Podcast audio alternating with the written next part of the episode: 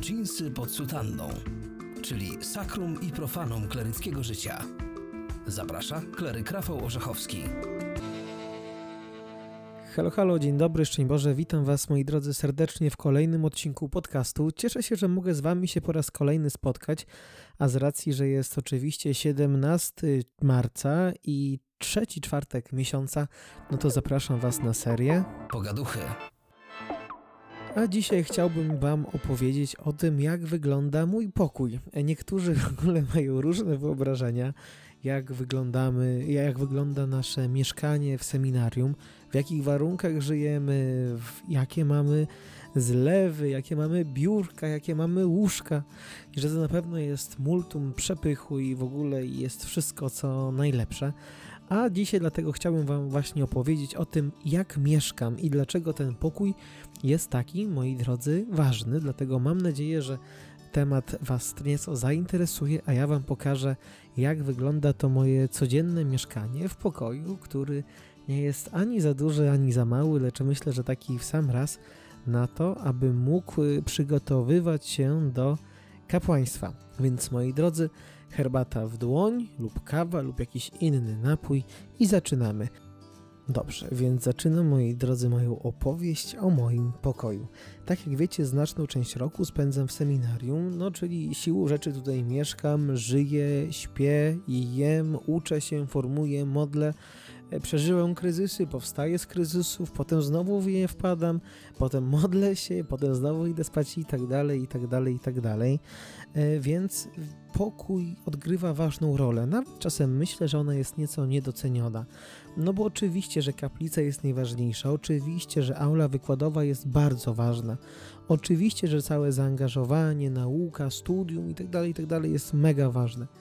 Ale to przecież w pokoju jest, zostaję sam ze sobą, tym bardziej, że nie jest ten pokój aż tak duży, aby mógł w nim przed sobą uciec. Oczywiście, że jeżeli zechcę, no to mi się uda. Oczywiście, że mogę za każdym razem w każdej wolnej chwili oglądać Netflixa czy grać w jakieś gry na komputerze, jednak to też chyba nie o to chodzi.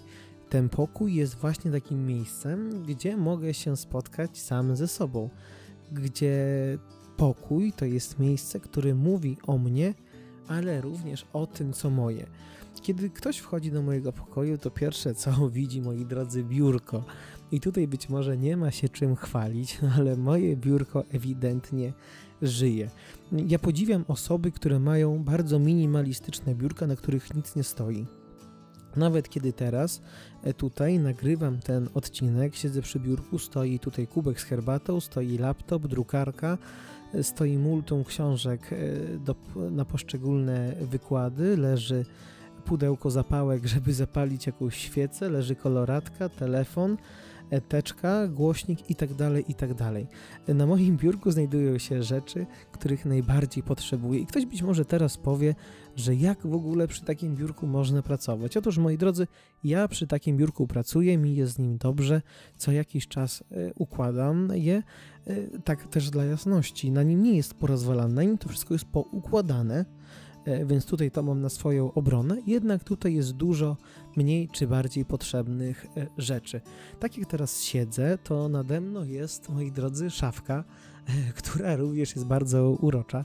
Może teraz słyszycie, że gdzieś mi ten mikrofon ucieka, bo właśnie sobie na nią patrzę.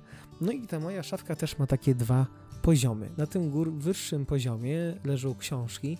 To jest, nazywam, półką Jana Góry, ponieważ to są wszystkie książki, które są mi potrzebne do pracy magisterskiej. Obok nich leżą wszystkie prezenty, które dostałem od mojej kochanej siostry Magdy, e, którą teraz serdecznie pozdrawiam. A pod tą półką znajduje się taki kącik Pana Jezusa. Tutaj się znajdują ikony, świeczniki, figurki, e, świeczka, portret ojca Jana i tak dalej, i tak dalej. I to jest właśnie takie moje miejsce, sakrum w moim pokoju, które jest oddzielone, które jest wydzielone i, i które gdzieś tam się znajduje dużo takich rzeczy do pomocnych do modlitwy. Więc o tak, to, tak to, moi drodzy, wygląda i nie wiem, czy to jest istotne, co Wam teraz o tym mówię. Oczywiście, że część tych rzeczy po prostu jest niepraktyczna i mógłbym je wywalić. No ale jak mogę wywalić prezenty od kogoś, kto jest dla mnie ważny? jak mogę wywalić taką statuetkę, która przedstawia jaskółkę, którą otrzymałem na pierwszym roku od moich przyjaciół z domu dziecka. Nie umiem tego wywalić, no przepraszam, jestem może trochę takim chomikiem, no ale tak po prostu jest. Ale to nie jest, moi drodzy, najważniejsze. Chcę tylko powiedzieć właśnie o tym, że ten mój pokój to są trochę takie puzzle, które po złożeniu pokażą jakiś obraz mnie. I tak chyba jest z każdym w przypadku, że te nasze pokoje, nasze miejsca, gdzie my żyjemy, coś o nas mówią. Mówią czasem o naszej takiej wrodzonej wariacji, mówią o takim wrodzonym uporządkowaniu, o wrodzonym minimalizmie czy maksymalizmie, to jest nieważne. Nie chciałbym teraz tego oceniać, zastanawiać się, kto jakie ma, kto jakie słowo mi uciekło, kto jakie ma to, jaką ma osobowość, to jest teraz nieistotne, ale właśnie czasem się zastanawiamy i się pytamy ludzi, jacy my jesteśmy. Mówimy do przyjaciół, ej, powiedz mi, jaki jestem, nie? To chyba wystarczy spojrzeć na nasze pokoje po prostu, czy takie miejsca, do którego nikt nie ma dostępu, do których wiemy, że się nikt nie, nie będzie zaglądał, no to chyba tam też właśnie zobaczymy, moi drodzy, siebie. To jest mój pokój. Powiedziałem o tej fizycznej części mojego pokoju, ale przecież ten pokój jest, ma również wymiar duchowy, no bo tak jak powiedziałem, ja tutaj żyję. Ten pokój nie tylko jest, nie tylko coś przedstawia, ale też jest świadkiem tego wszystkiego, co się dzieje we mnie. I o tym teraz chciałbym powiedzieć. Wiecie, kiedy jestem sam w pokoju, to najlepiej widzę, jak się czuję ze sobą, jak się czuję w swojej obecności. I oczywiście, że raczej wszyscy znamy ten stary kawał o człowieku, który sam ze sobą gra w szachy, ponieważ lubi grać tylko z mądrymi ludźmi. No ale serio, możemy o tym się przekonać, jak się czuje ze sobą. To wcale nie jest oczywiste, że ludzie czują się dobrze w swojej obecności. To można łatwo zagłuszyć przez jakiś film, muzykę, przez różnego typu rozmowy, przez telefon i tak dalej. Ale wtedy, kiedy ja wejdę w tą ciszę i będę sam ze sobą i nie będzie przy mnie żadnego zagłuszacza czy kogoś nawet na linii telefonicznej, no to mogę zobaczyć, jak ja się czuję, czy ja w ogóle siebie lubię. I o ile Pan Bóg w Biblii określa siebie jako ja jestem, no to w pokoju, moi drodzy, bez wątpienia odwracam tą, te słowa, mówiąc o sobie, i w pokoju jestem ja.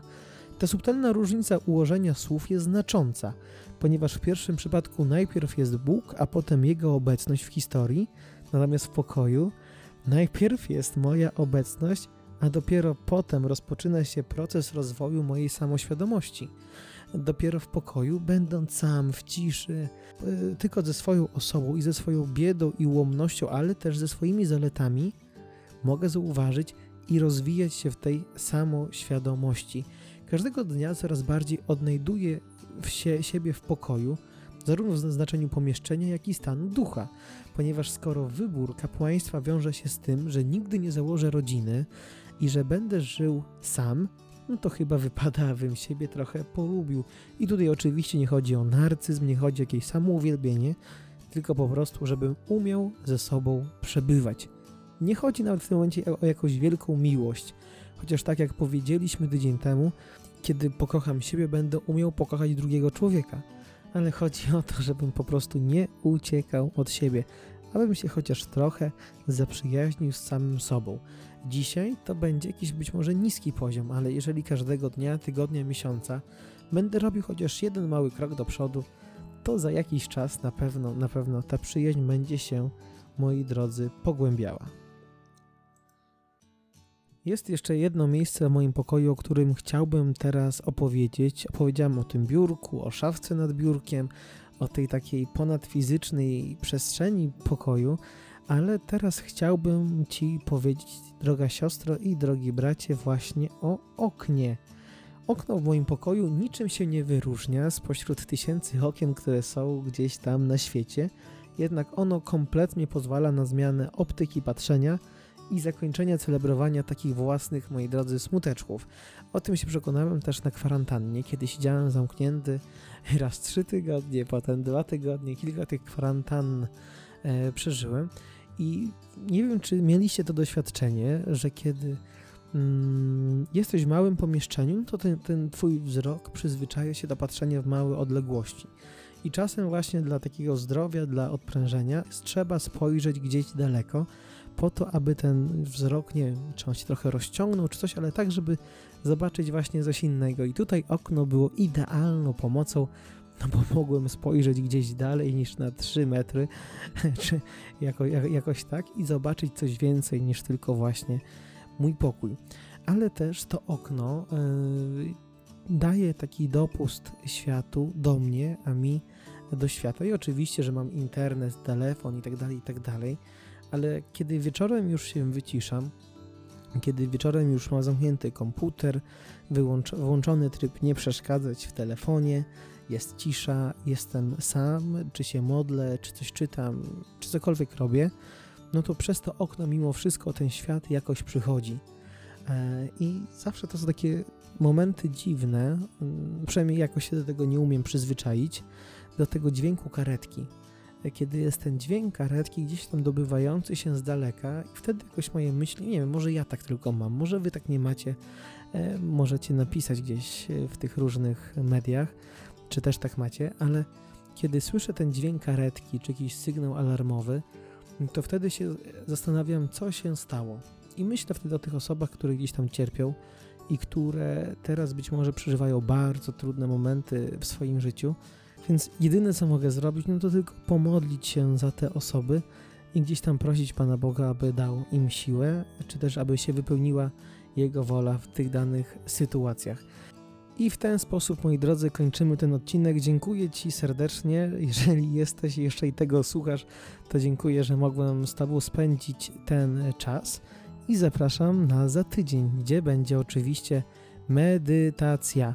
Jeżeli oczywiście byś mógł udostępnić ten podcast w swoich mediach społecznościowych, czy przekazać go gdzieś dalej, będę Ci bardzo, bardzo wdzięczny, aby jak najwięcej osób mogło się tutaj zgromadzić i abyśmy mogli jak najwięcej osób zainspirować. Więc moi drodzy, teraz się z Tobą, teraz się z Wami żegnam i zapraszam na za tydzień na medytację.